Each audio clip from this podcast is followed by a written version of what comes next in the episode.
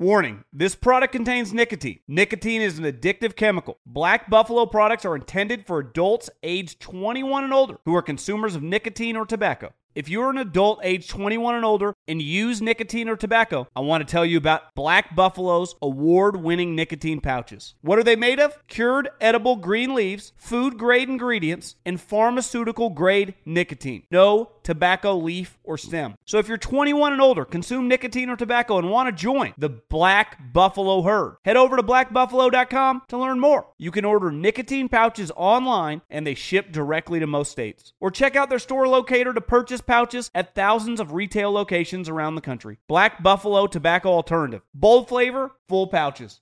Allstate wants to remind fans that mayhem is everywhere, like at your pregame barbecue. While you prep your meats, that grease trap you forgot to empty is prepping to smoke your porch, garage, and the car inside. And without the right home and auto insurance coverage, the cost to repair this could eat up your savings. So bundle home and auto with Allstate to save and get protected from mayhem like this. Bundled savings variant are not available in every state. Coverage is subject to policy terms and conditions.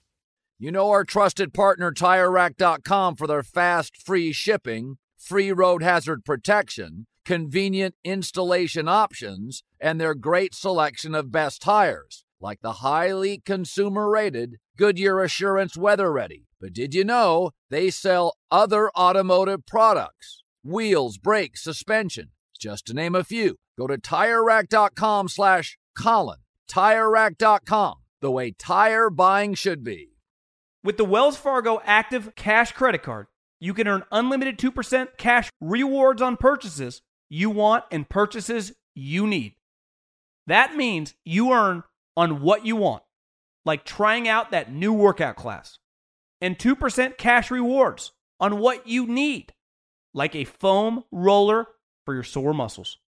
That's the beauty of the Active Cash Credit Card. It's ready when you are, with unlimited 2% cash rewards. The Wells Fargo Active Cash Credit Card. That's real life ready. Terms apply. Learn more at wellsfargo.com/activecash. The volume.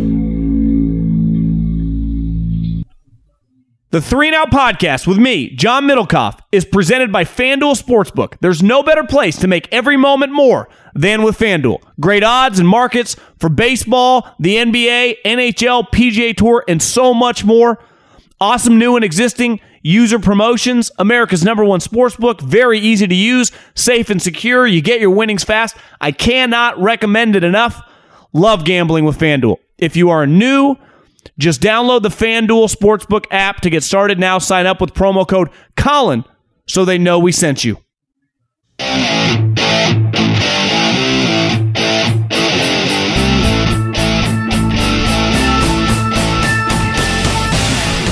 What is going on, everybody? John Middlecoff, 3 and Out podcast. Monday afternoon, about 4 o'clock, a couple hours before the Warriors game. So if you're listening to this, hopefully Steph Curry drops another 45 points. The Warriors are one game away from winning the NBA championship. If not, Boston will host the U.S. Open and a potential chance to win the NBA Finals here later this week. So a lot of people are like, where was the weekend mailbag? We pushed the weekend mailbag to Monday, and then we just have a normal podcast today. At John Middlecoff is how you get in the mailbag, but we also put a mailbag at the end of this podcast. So slide up into those direct messages and get your question answered here on the show. We're winding down to the summertime, so like I said, I'm going to need you.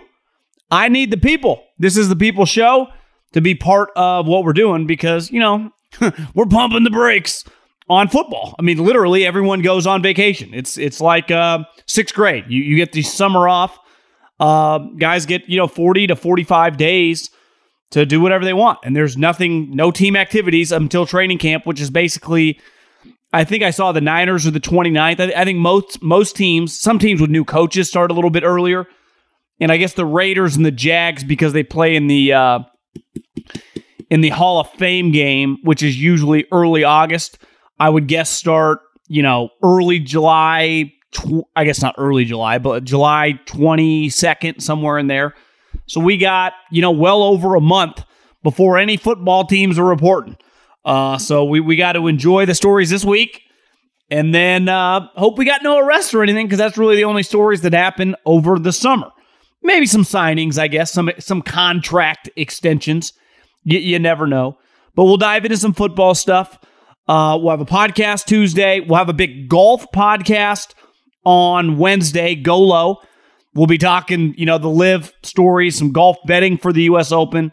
And then we'll probably have, we'll have another podcast Friday, and we'll just keep rocking and rolling. Subscribe to the podcast, share it with your friends. You guys know the drill. One big thing that's been a talking point for the last, I would say, several weeks is who was going to show up and who was not going to show up for mandatory minicamp. Because really, as a veteran player, you do not need to attend anything beside basically 4 days of mandatory camp. One of them's a physical, and the other 3 days are practice.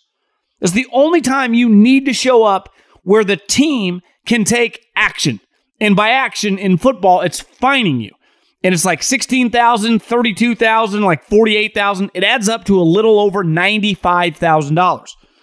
Now, I had read a while back that during the new CBA, the fining system changed.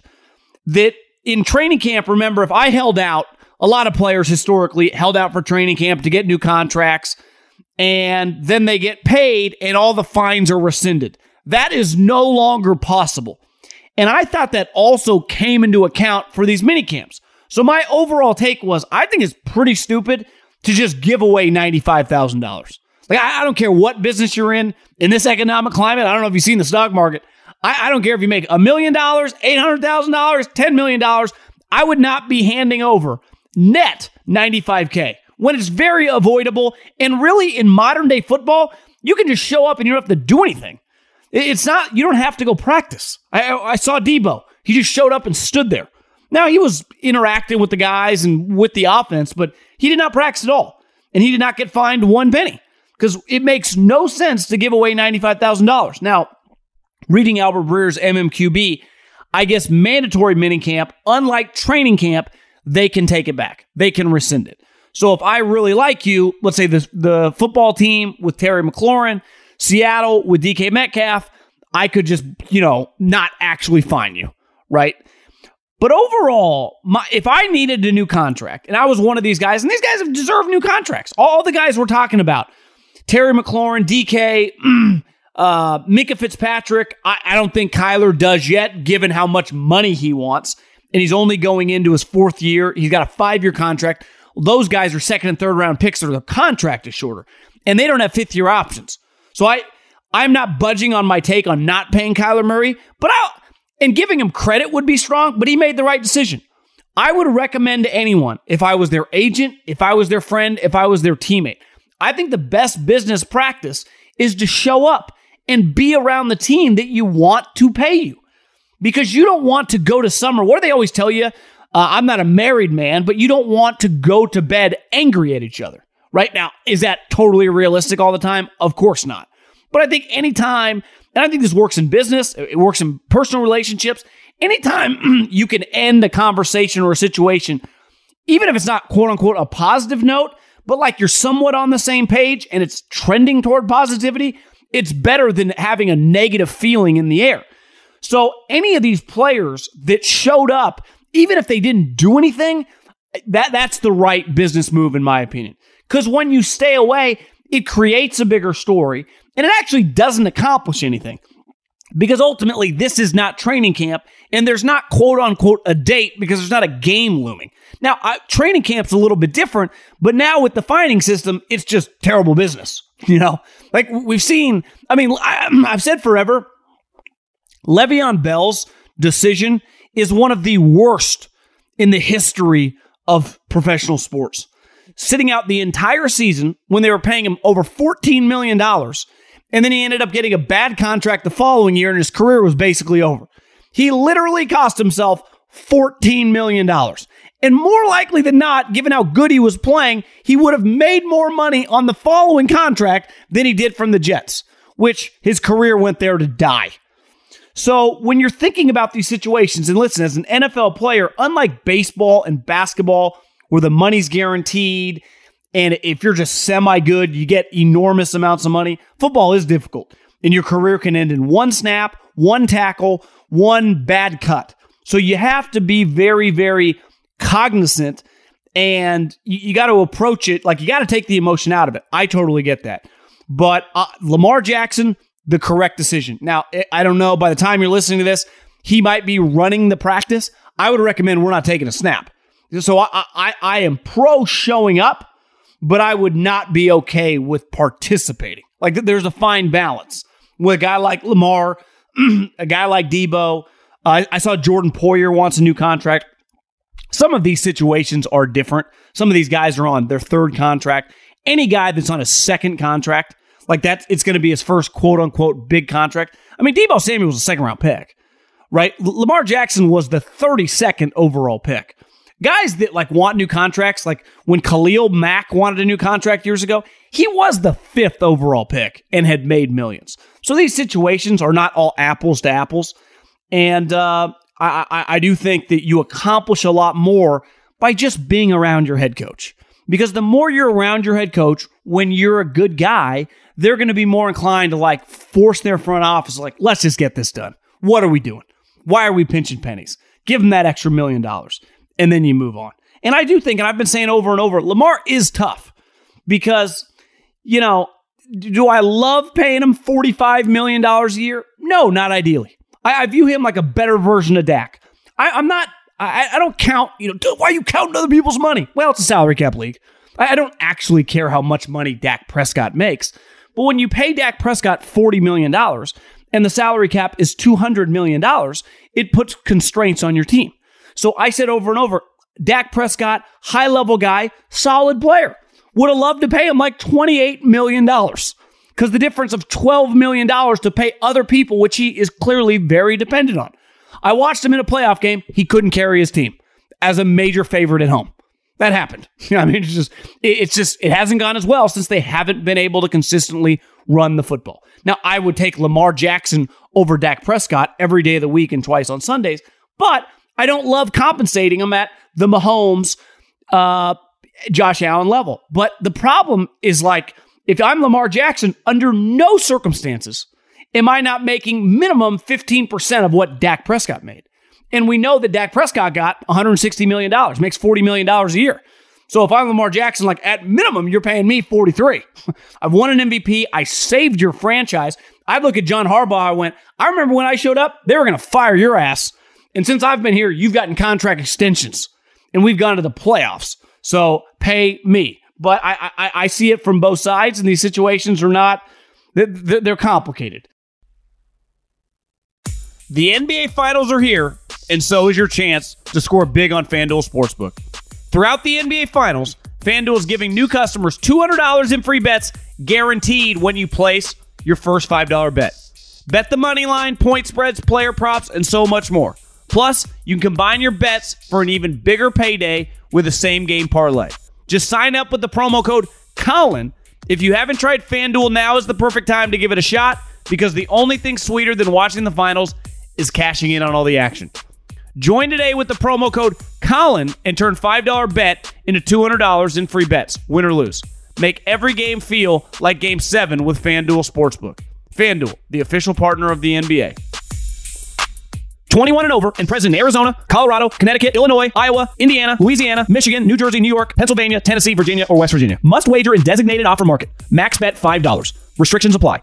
See full terms at sportsbook.fanduel.com. Gambling problem? Call 1-800-NEXT-STEP or text NEXT-STEP to 533-42-ARIZONA, 1-888-789-7777, or visit ccpg.org/chat, Connecticut, 1-800-GAMBLER, or visit fanduel.com/RG, Colorado, Iowa, Indiana, Illinois, New Jersey, Pennsylvania, Virginia, 1-877-770-STOP, Louisiana, or 1-800-270-7117 for confidential help, Michigan.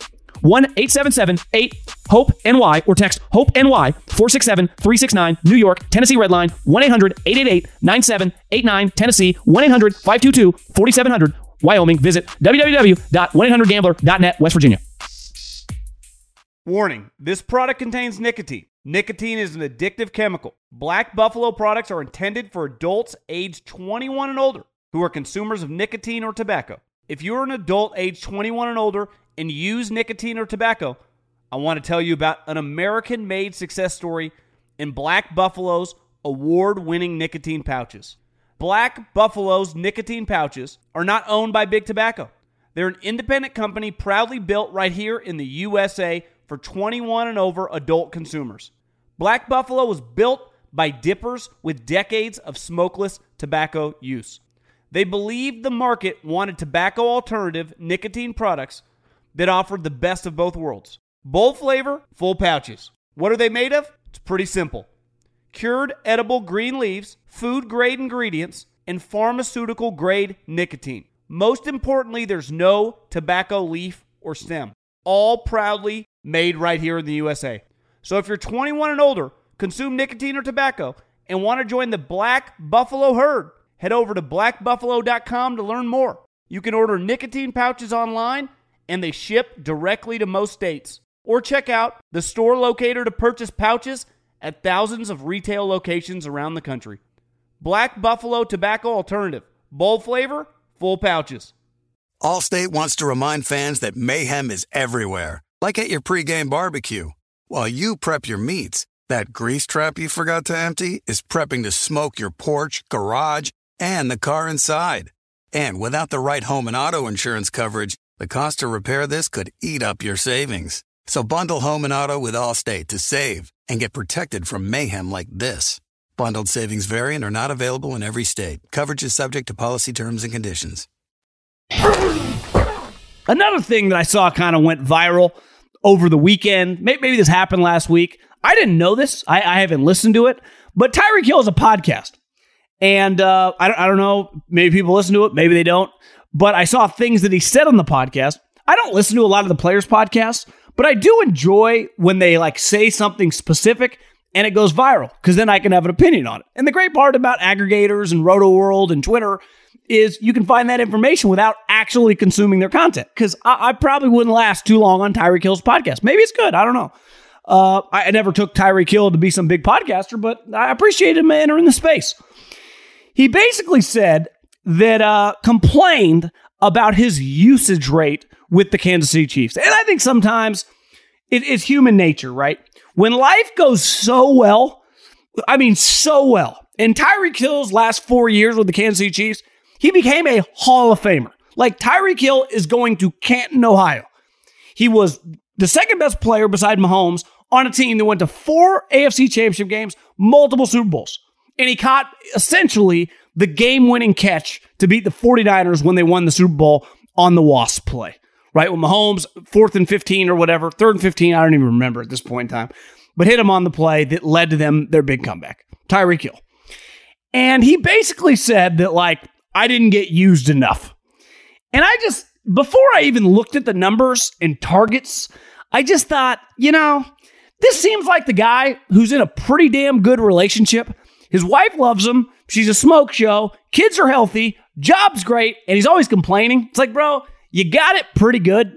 Like, your life ain't that bad. And listen, sometimes you just people, their lives are going so well, they just get negative for whatever reason. Maybe it's just their, it's just a natural reaction for them. But I think sometimes it's like, no, this is just too perfect. It can't actually be this good. No, bro, it was actually that perfect. You played with one of the greatest young players in the history of sports. Patrick Mahomes' first several years in the league is, you could borderline unprecedented in any sport, how dominant and great the guy was. And when you factor in, he's a great deep ball thrower with a huge arm and willing to take chances, Brett Favre style, perfect for, I don't know, one of the fastest players in league history. And they had an incredible, fruitful relationship. Yet for this guy to complain about it, and he also played with a coach.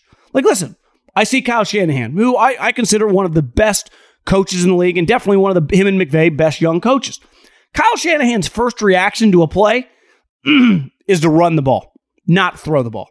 Where Andy Reid, his first reaction to a play is to throw the ball. And really, Kenny Stabler had this, I actually never heard him say this, but Tom Hanks, I heard interviewed one time, and says that he signs his emails. Tom Hanks from the Bay Area was a big Kenny Stabler, Oakland Raider in the 70s fan. And he signs his emails with, throw deep, baby. That was what Kenny Stabler used to say. Throw deep, baby.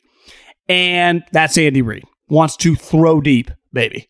And he did with Tyreek Hill. Who, then I look, because he said, well, I didn't, you know, when you have one-on-one coverage and you're at certain matchups, you got to throw a star a ball. And even Tyreek was like, I'm not trying to be a diva, even though his comments were kind of diva-like.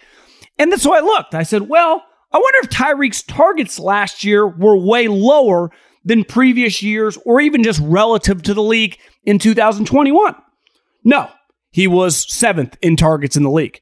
And really, he was 10 targets away from being, he had 159, Devontae Adams had 169, who was 2nd in the NFL behind Cooper Kupp. So Tyreek Hill was 10 targets away over the entire course of the season from being number 2 in targets in the National Football League. And if you think about it, Devontae Adams, who was number 2, does not play with Travis Kelce. Travis Kelce, who then I looked, I said, where's Travis?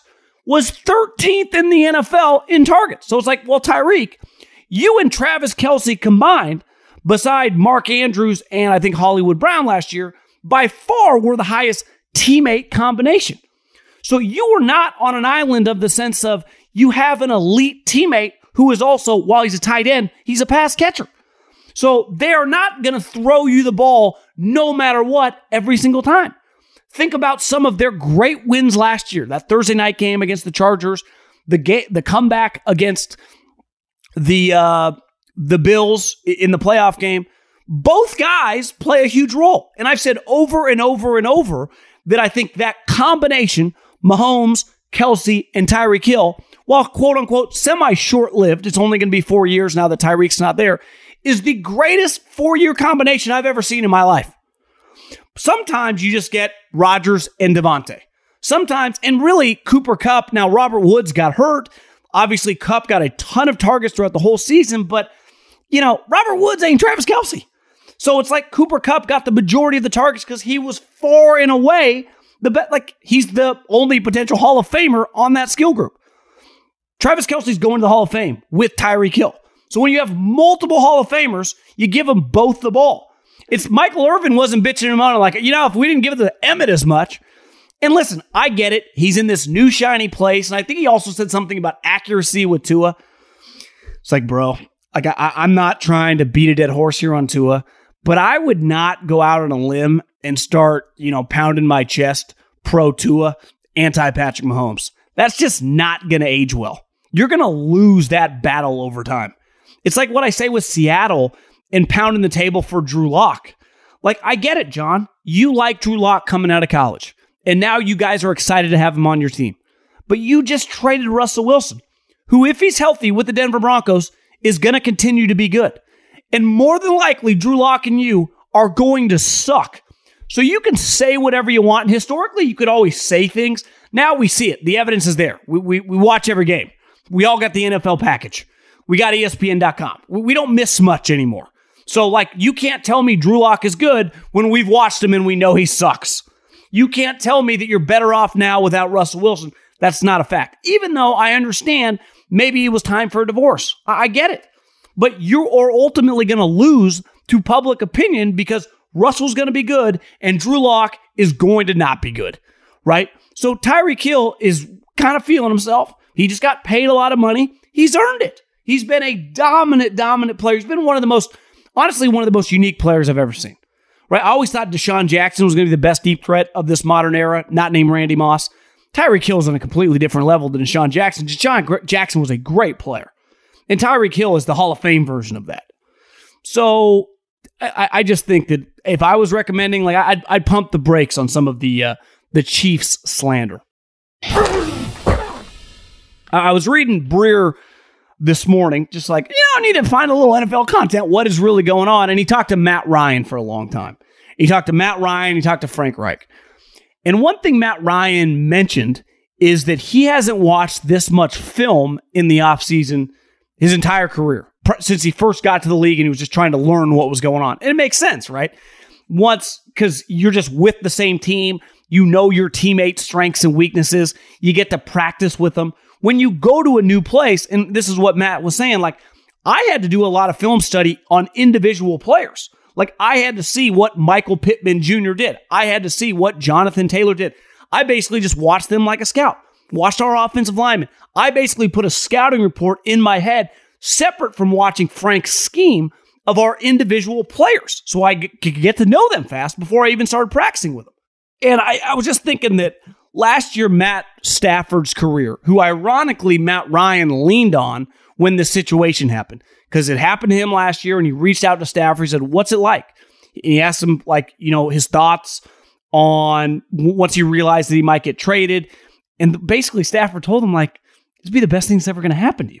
Because like anything in life, when you, even if you're the most ambitious, hardworking human being, it is human nature, I think, to just get semi-content or get semi... You get consistent in something, and I think sometimes you can take your foot off the gas pedal. And anytime you're forced into change or change is forced into you, if you're worth your salt, it'll wake you the fuck up. And Matt Ryan, one, he's been playing in an organization for the last several years, which has basically been irrelevant. I remember when they played the 49ers last year and they were 7-7, I was like, this is the worst 7-7 team I've ever seen. And their games just did not matter. And I think a lot of people, I guess Matt Ryan ain't even any good. Is he just a stat padder? I mean, hell, people called Matt Stafford Pad Stafford. And you know what it turns out Matt Stafford was? A very talented player with a ton of ability who was stuck in Detroit. If he had been with a Sean Payton, and Andy Reid, a Bill Belichick his whole career, we would talk about him consistently differently. Now, Matt Ryan has benefited. Unlike Stafford, he's had some good coaches. He's played on some really good teams. He's been to an NFC Championship game. He went to a Super Bowl. He was obviously leading that Super Bowl. So he's won an MVP. He's had some moments. But his career, I would say, became somewhat stuck in neutral. Now, he's older. He's not 30 years old. He's not even 33 years old. He's 36 years old. But I do think that this has the opportunity to change the way that we look at Matt Ryan. Because once upon a time, Matt Ryan was viewed as one of the best quarterbacks in the league. We haven't thought that for years now. And he gets to go to a team with an offensive-minded head coach, a team that was desperate to get consistency at quarterback. They have had how many quarterbacks? Basically a quarterback a year for the last several years. And the last quarterback they had, for whatever reason, just can't seem to get along with people. Like, I'm sorry, you could argue maybe it wasn't all Carson Wentz's fault with the Eagles. Now, a year later, it's hard to say, yeah, it's probably more Carson Wentz. Carson Wentz has problems fitting in, and he consistently finds himself fitting out. And then I see him interviewed, and he's taking the high road.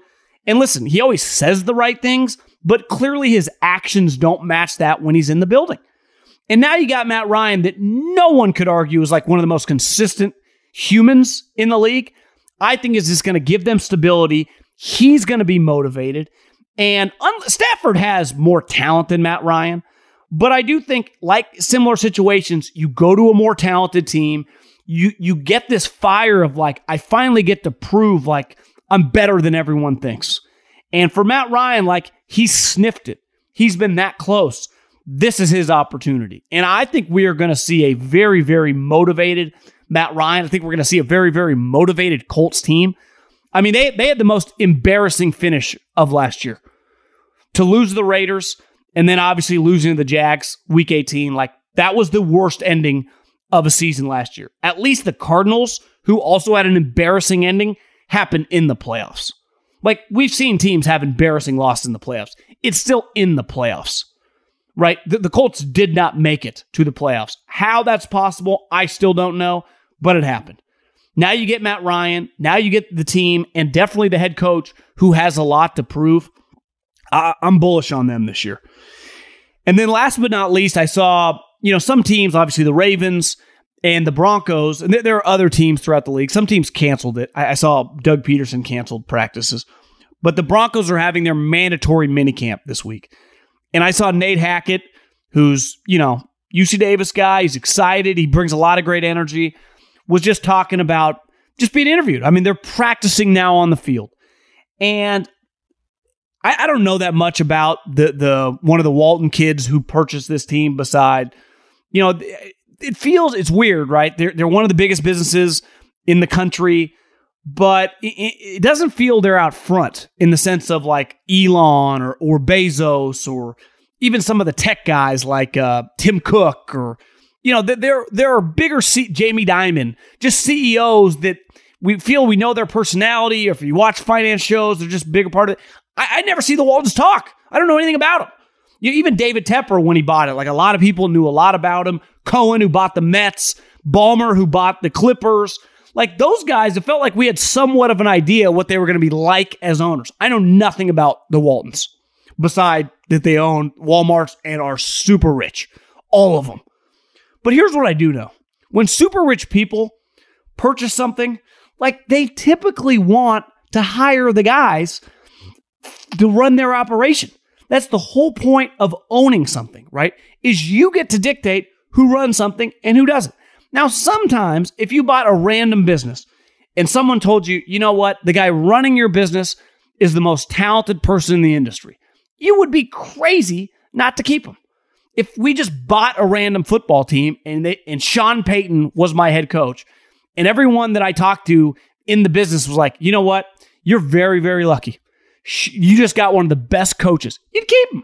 You wouldn't even think twice. He'd have a much longer leash. But when you inherit a team, or I mean, you inherit a coach, you don't inherit a team, he bought the team, and you get this coach that, let's face it, a couple years ago, most people had not heard of. Like Russell Wilson is going nowhere. Many people expect Russell Wilson to sign a massive, massive contract extension this offseason. But Hackett, like what is his equity, one, with the Broncos, two, with the Waltons, and just three, overall with the league? Like when I say with the league, like is the media going to defend him? He doesn't have any. So when you look at this guy, I think the pressure on him, and I've said it for a while, the pressure on Josh McDaniels is high. Mark Davis is not firing him. I said Brandon Staley, pressure is enormous. He has the best roster. Dean Spanos is so cheap. His sister's suing him now. He ain't firing him either. But Nate Hackett, who just got a brand new owner in the middle of minicamp, who paid almost $5 billion. The biggest purchase in the history of American pro sports team, I think is now officially on the clock. And I'm not saying that's fair. I'm not saying that's right. But that's just the way the world works. I mean, this guy just bought the business. I mean, I have several friends who are either part of a company that were bought by venture capitalist firms, or I had a family friend that started their own company and were purchased by a venture capitalist firm. And basically what they do is they pick specific industries, whether it's alarms, whether it's cold boxes and Safeways and Albertsons, and they basically buy a huge cluster of them, you know, maybe like 6, 7 in a given region. And then they consolidate them all to make a lot of money. And then they take those consolidated companies, basically put them under one umbrella, and then they sell it again. It's basically just selling cash flow. And a lot of times when the businesses are doing well, they let the people that are running the individual companies keep running them. But sometimes they say, hey, listen, we'll give you a year or 2 years of leeway, and they never do. And they either fire those people, force them out. They basically place their own person in there. That's the way the world works. I don't think it's going to be any different. Who's to say that Walton, in the back of his mind, doesn't think, I'll pay Sean Payton $20 million a year. He just literally paid $5 billion for the team. Think about Steve Ballmer. Basketball is a little different. It's much more player dependent, a little less about the coach. He got the team and all he thought about was like, how do I get Kawhi Leonard? How do we get more stars? How do we get stars? And what did he do? He figured out a way to get stars. Who's to say that Walton won't just be like, I'll do whatever it takes to get Sean Payton. I'll pay Sean Payton $22 million a year. Get him out of retirement. Get him away from the Fox booth and have him coach the Denver Broncos. And look at what he can tell him. I have a quarterback under contract and a good roster for you. So, I not anti this guy. I don't even know that much about him, besides where he went to college a long time ago. And then his dad once coached for Bill Walsh and he coached Joe Montana.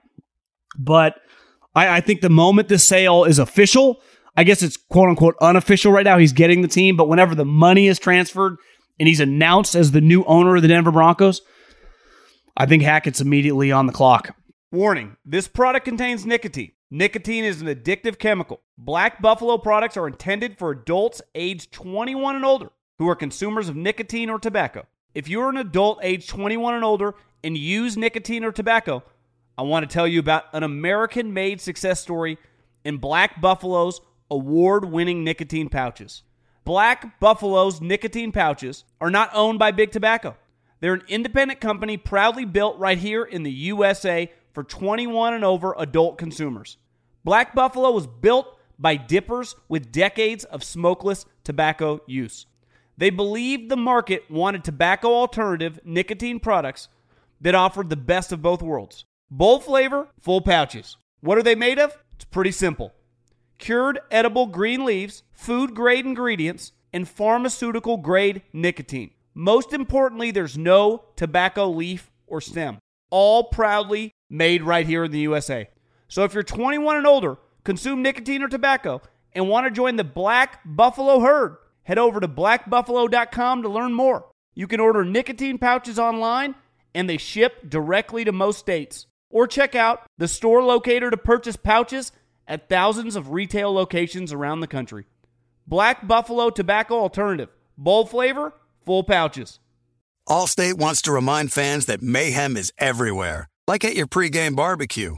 While you prep your meats, that grease trap you forgot to empty is prepping to smoke your porch, garage, and the car inside. And without the right home and auto insurance coverage, the cost to repair this could eat up your savings. So bundle home and auto with Allstate to save and get protected from mayhem like this. Bundled savings vary and are not available in every state. Coverage is subject to policy terms and conditions. When you're hiring for your small business, you want to find quality professionals that are right for the role. That's why you have to check out LinkedIn Jobs. LinkedIn Jobs has the tools to help find the right professionals for your team faster and for free. LinkedIn isn't just a job board. They help you hire professionals you can't find anywhere else. Did you know 70% of LinkedIn users don't visit other leading job sites? LinkedIn's the only one I use. On LinkedIn, 86% of small businesses get a qualified candidate within 24 hours. Hire professionals like a professional on LinkedIn. LinkedIn is constantly finding ways to make the process easier. They even just launched a feature that helps you write job descriptions, making the process even easier and quicker. Post your job for free at linkedin.com/JOHN. That's linkedin.com/JOHN to post your job for free. Terms and conditions apply. Sometimes it's a struggle between buying what you want over buying what you need. But with the Wells Fargo Active Cash Credit Card, you can do both.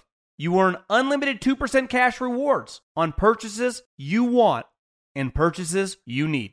That means you can earn 2% cash rewards on what you want, like season tickets to watch your favorite team, and 2% cash rewards on what you need, like paying for parking.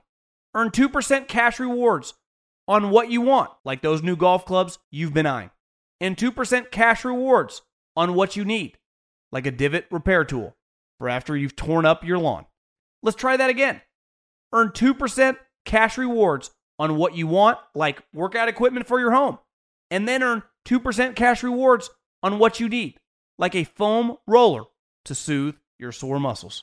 That's the beauty of the Active Cash Credit Card. It's ready when you are. With unlimited 2% cash rewards, the Wells Fargo Active Cash Credit Card. That's real life ready. Terms apply. Learn more at wellsfargo.com/activecash. Okay, let's get in a little Middlecoff mailbag. At John Middlecoff is the Instagram, which is my name, two F's. Fire up into those direct messages and get your question answered here on the podcast. Hey, John. Sweet freaking pod. Love the football insight. I like this guy, Peter. You sound like a good man. Gonna go rogue with the mailbag today, though. Favorite comedy TV show movies. Keep it up. I would say right now, Barry is it's as good as it gets as a television show. It is just brilliant. It really, Bill Hader, plays this assassin. I would imagine many people listening to this are watching it. It is fantastic. The bald Russian mobster is one of the great characters of all time. Maybe it's because I'm also bald, but he is hilarious. Love Barry. I would say I'm also watching We Own the City. I forget the actor's name, but he's in like The Punisher. He's kind of this, I wouldn't say he's an up-and-coming actor. He's been pretty famous now for a while, but he's really good in the show. It's kind of got, you know, I mean, it's made by the guy that made The Wire, but it's similar. Again, I would imagine many people listening to this are watching it as well. Thanks for running this pod and the mailbag. I like your focus on the business side of things. I appreciate your understanding of the salary cap coming due at some date with dead cap. It's so frustrating to hear that cap doesn't matter. There seems to be a trend in teams more and more aggressively pushing cap into the future. The strategy seems to be cyclical, where teams need to boost their peak Super Bowl window as much as possible with a high cash over cap. Then eventually it all comes due, and they rebuild and repeat. Since other teams are doing this, it would be really hard to compete for a Super Bowl without stretching the cap out. I wonder how it affects the NFL long term. First, do you think teams that are rebuilding may purposely slow play until their rivals are in cap hell for a few years? For example, the Bucks, Rams, and Packers, to name a few, look like they're going to be in some rough spots in a couple years. If, say, the Seahawks know the Rams will be laden with dead cap a few years from now, would they plan to peak in, say, 25 or 26 when the division may be easier? Or is it too localized to matter in the broader scope of the league, and is there too much variance from that plan that far into the future? Yeah, I mean, I would say you build and budget your team for who is on your team. Like, if you're the Lions, it doesn't make sense to break the bank for players when you don't have a quarterback. Same with the Giants, right? You want to bottom out, get your quarterback, and then go from there. Now, some teams, you know, they're talented enough that they can be competitive without a top quarterback. But for the most part, without a quarterback, you don't really have a shot. So I think every team is just consumed with getting a guy that they feel can be a playoff starting quarterback. I think we always like, you got to find Mahomes, you got to find Josh Allen. No, you just got to find like Kirk Cousins. Because if you get Kirk Cousins, you can just be competitive. So, you know, part of Seattle now is like, who could be their quarterback for the next 5 years? He's not on their roster. So if they suck this year, do they end up with that guy? Now, does that mean Pete Carroll and John Schneider get fired? I don't know. But I don't think you can.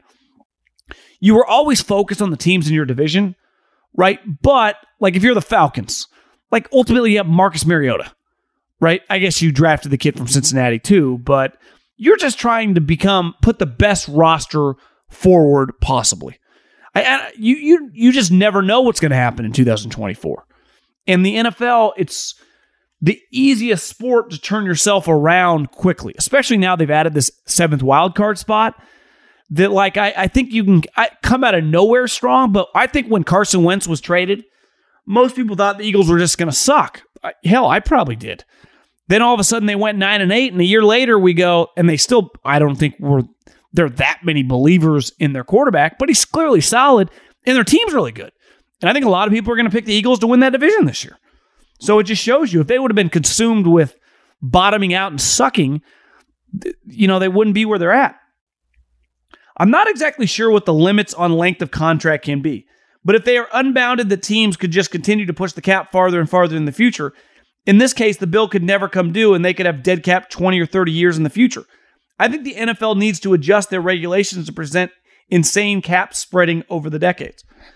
The difference is agents and teams, or excuse me, the teams would sign a guy to a 10-year contract, but a player won't. You know, I mean, it's, I would say a 6-year extension non-quarterback is about as long as you're ever going to see, like what Khalil Mack and Aaron Donald got years ago. But most contracts are 4 or 5 years. Love the pod. Us Johns need to stick together. So this guy is also named John.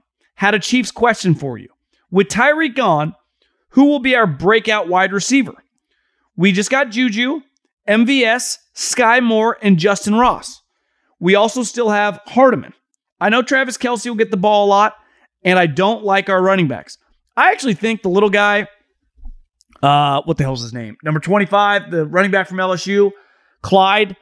I think he was coming on last year and he got banged up a couple times. I think Clyde's going to be good in this offense. I would expect Sky Moore to be a factor. I would expect Sky Moore to be a factor and a factor fast. I could also see MVS making some plays with Mahomes. I mean, he made plays with Rodgers. What's your take on the Lions winning the North this year? The majority of their games last season were all decided late in the fourth quarter, and with another year of Dan Campbell, St. Brown coming into his own, Jamison Williams being a very valuable piece to the offense. I think I saw a headline that they don't expect Jamison to be ready anywhere near the start of the season. Could have read that headline wrong, but definitely he's not going to be started at training camp. So I don't know. To me, he is very possibly going to be on PUP if I was a betting man. I do not think the Lions are a threat to win that division. I think that division is a two-horse race. It's the Packers and how well they transition their passing offense without Devontae for the season, and then the Vikings. If their coach is good and their defense can be better, I don't think you have any chance. I just don't. I know you guys were competitive and you played hard. There's a difference between being competitive and playing hard and having enough talent to win 9 games. And I don't think you're anywhere near that. I mean, you had the second pick of the draft.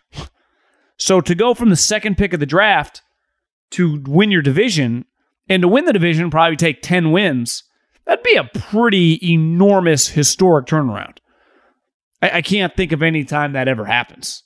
The Niners, they got Nick Bosa, and then they went to the Super Bowl. But the reason they ended up for Nick Bosa is Jimmy G tore his ACL. Like, I saw your quarterback, Jared Goff. Nice guy, just average player. Been listening to you for a few years now. East Coast guy, but love your talk of West Coast courses and general stuff to do. Can't wait to get back out that way. Titans question. What everyone is raving to discuss. Do you think that Malik Willis, his cleats, touched the field in 22 beyond a few random red zone gadget special teams plays? I didn't love him as a prospect, especially as an early first rounder, but for the value, I really like the pick by the Titans in the third round.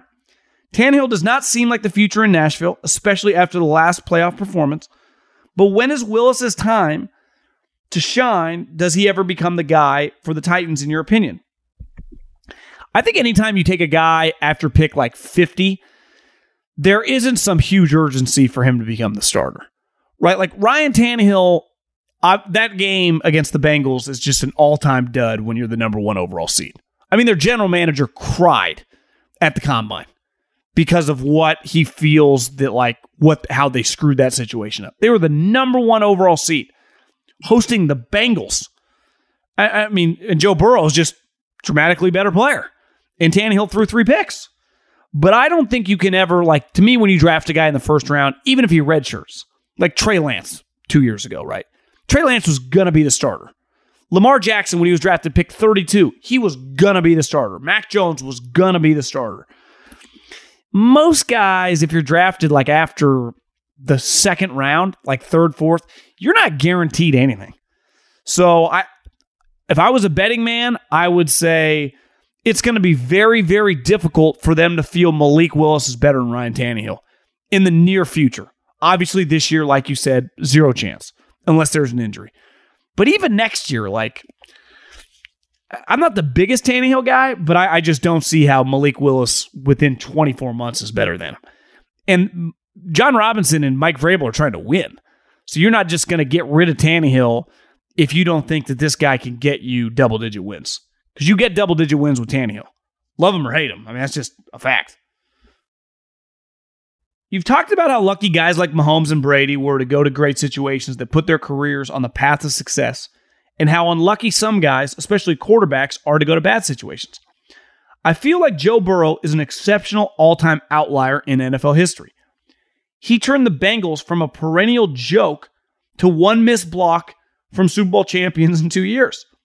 Beyond all the tangible talent and stuff you can see on film, I feel like he deserves MVP consideration for making the Bengals franchise believe they can win.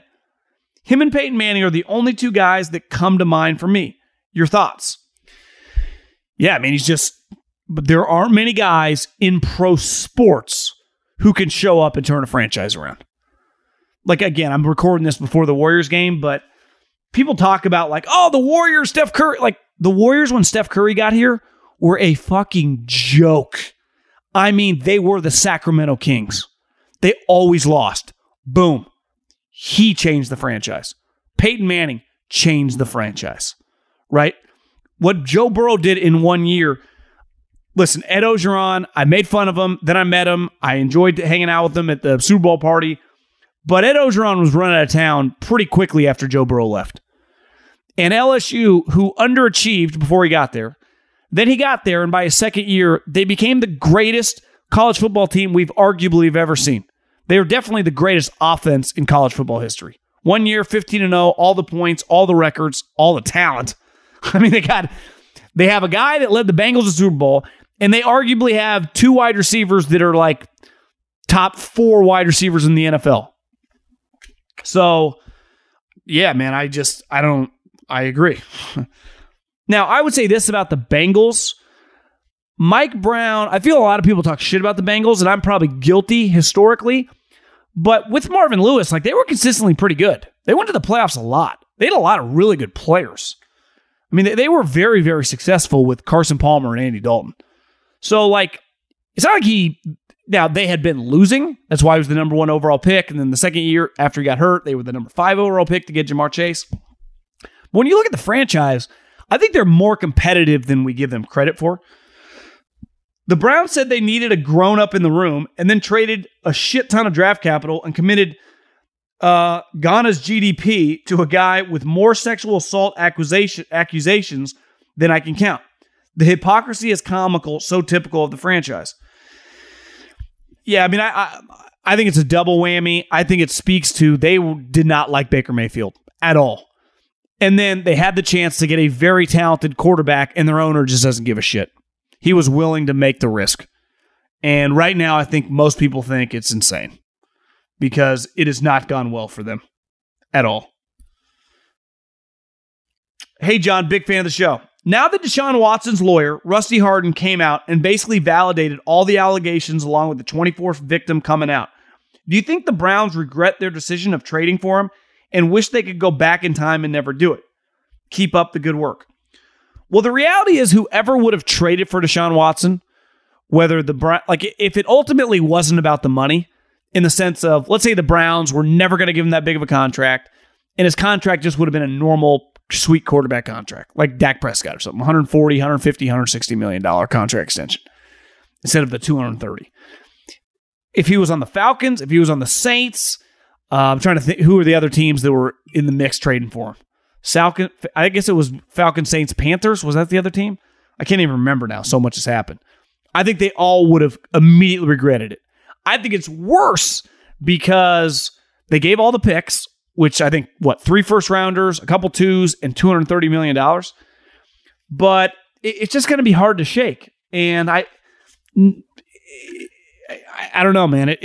Every week, a female gets added.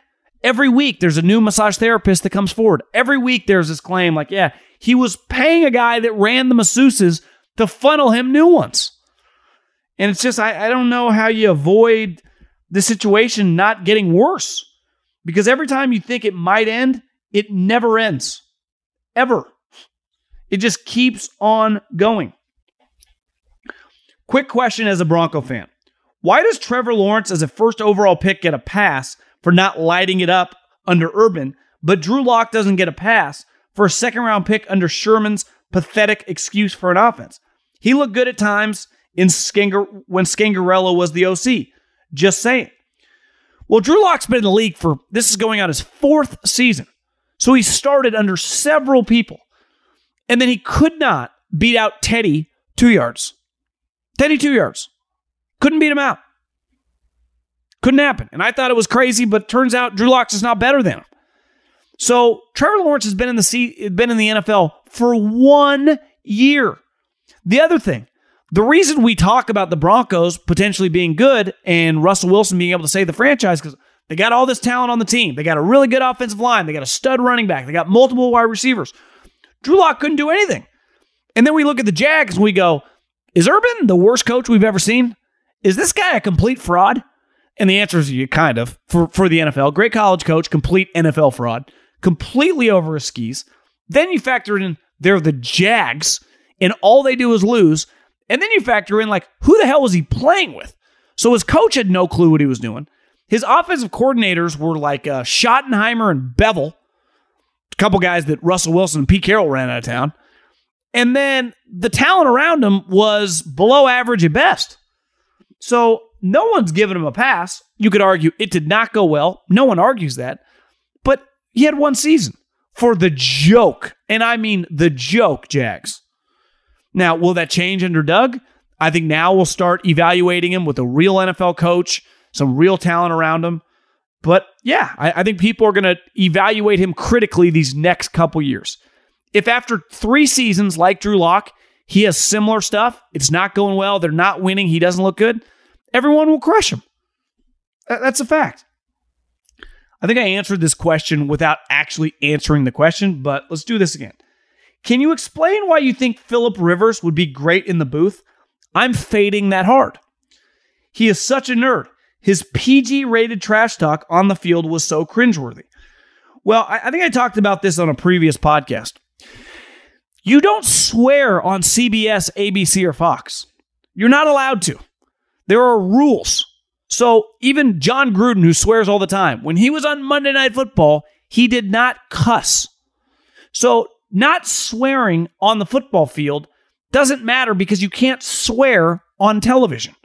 Now, if he went to Amazon, maybe the rules there are differently, but the NFL wouldn't want him cussing. Now, obviously, he wouldn't either.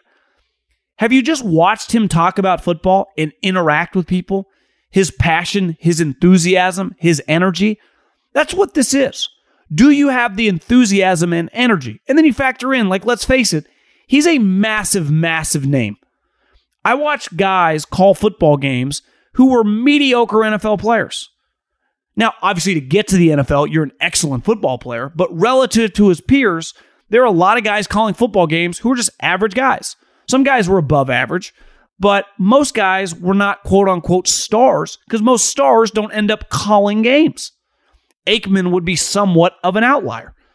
But if Troy Aikman had played in the modern-day NFL, he would have made $200 million more and might not have ever even called games in the first place. When his career ended, while he was very rich, he will nowhere be nearly as rich as Peyton Manning or some of these guys.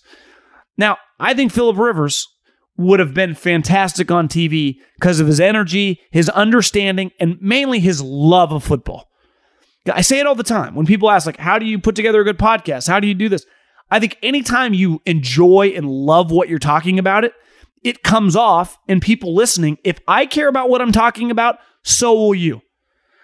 I've said over and over, John Gruden was a pretty fraudulent coach when he returned.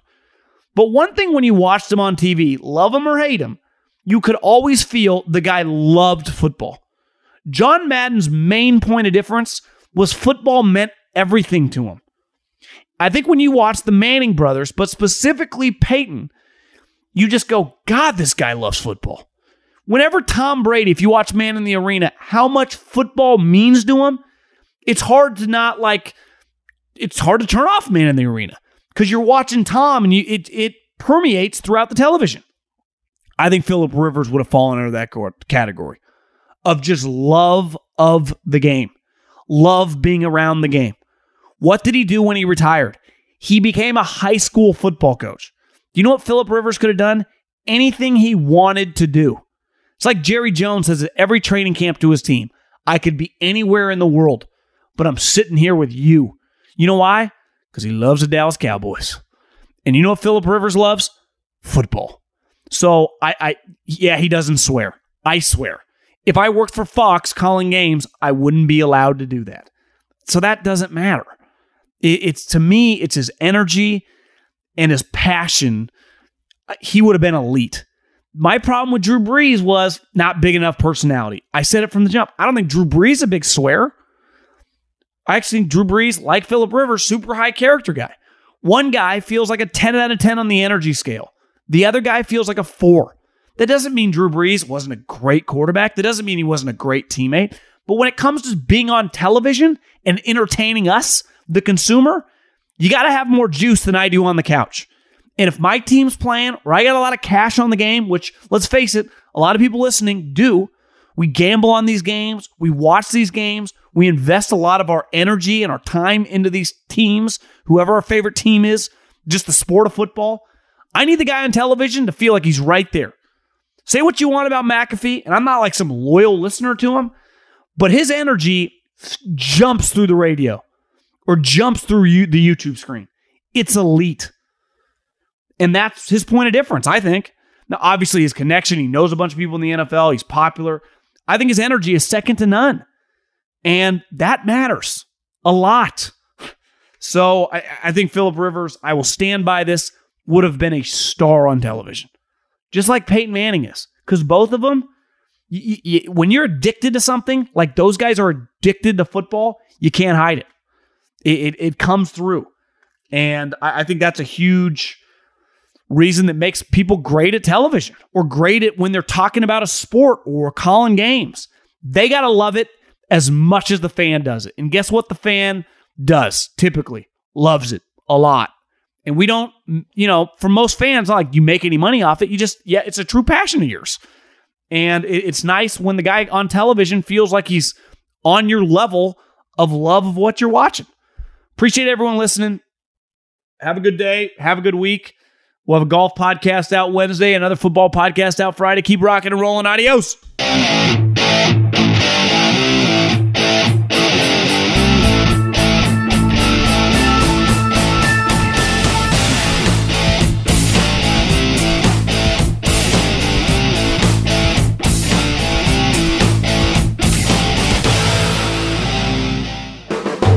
The volume.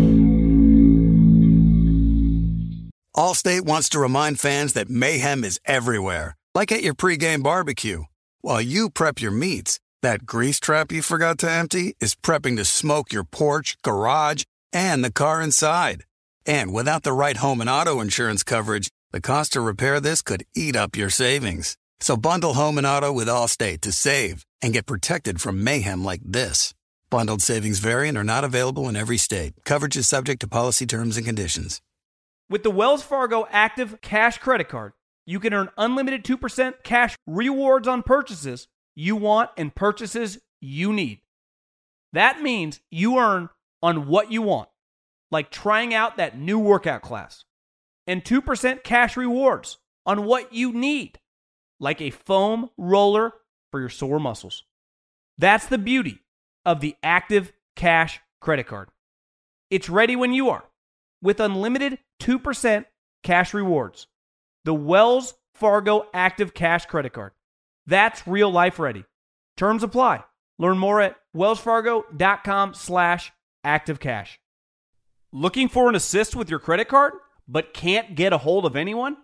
Luckily, with 24/7 U.S.-based live customer service from Discover, everyone has the option to talk to a real person anytime, day or night. Yep. You heard that right.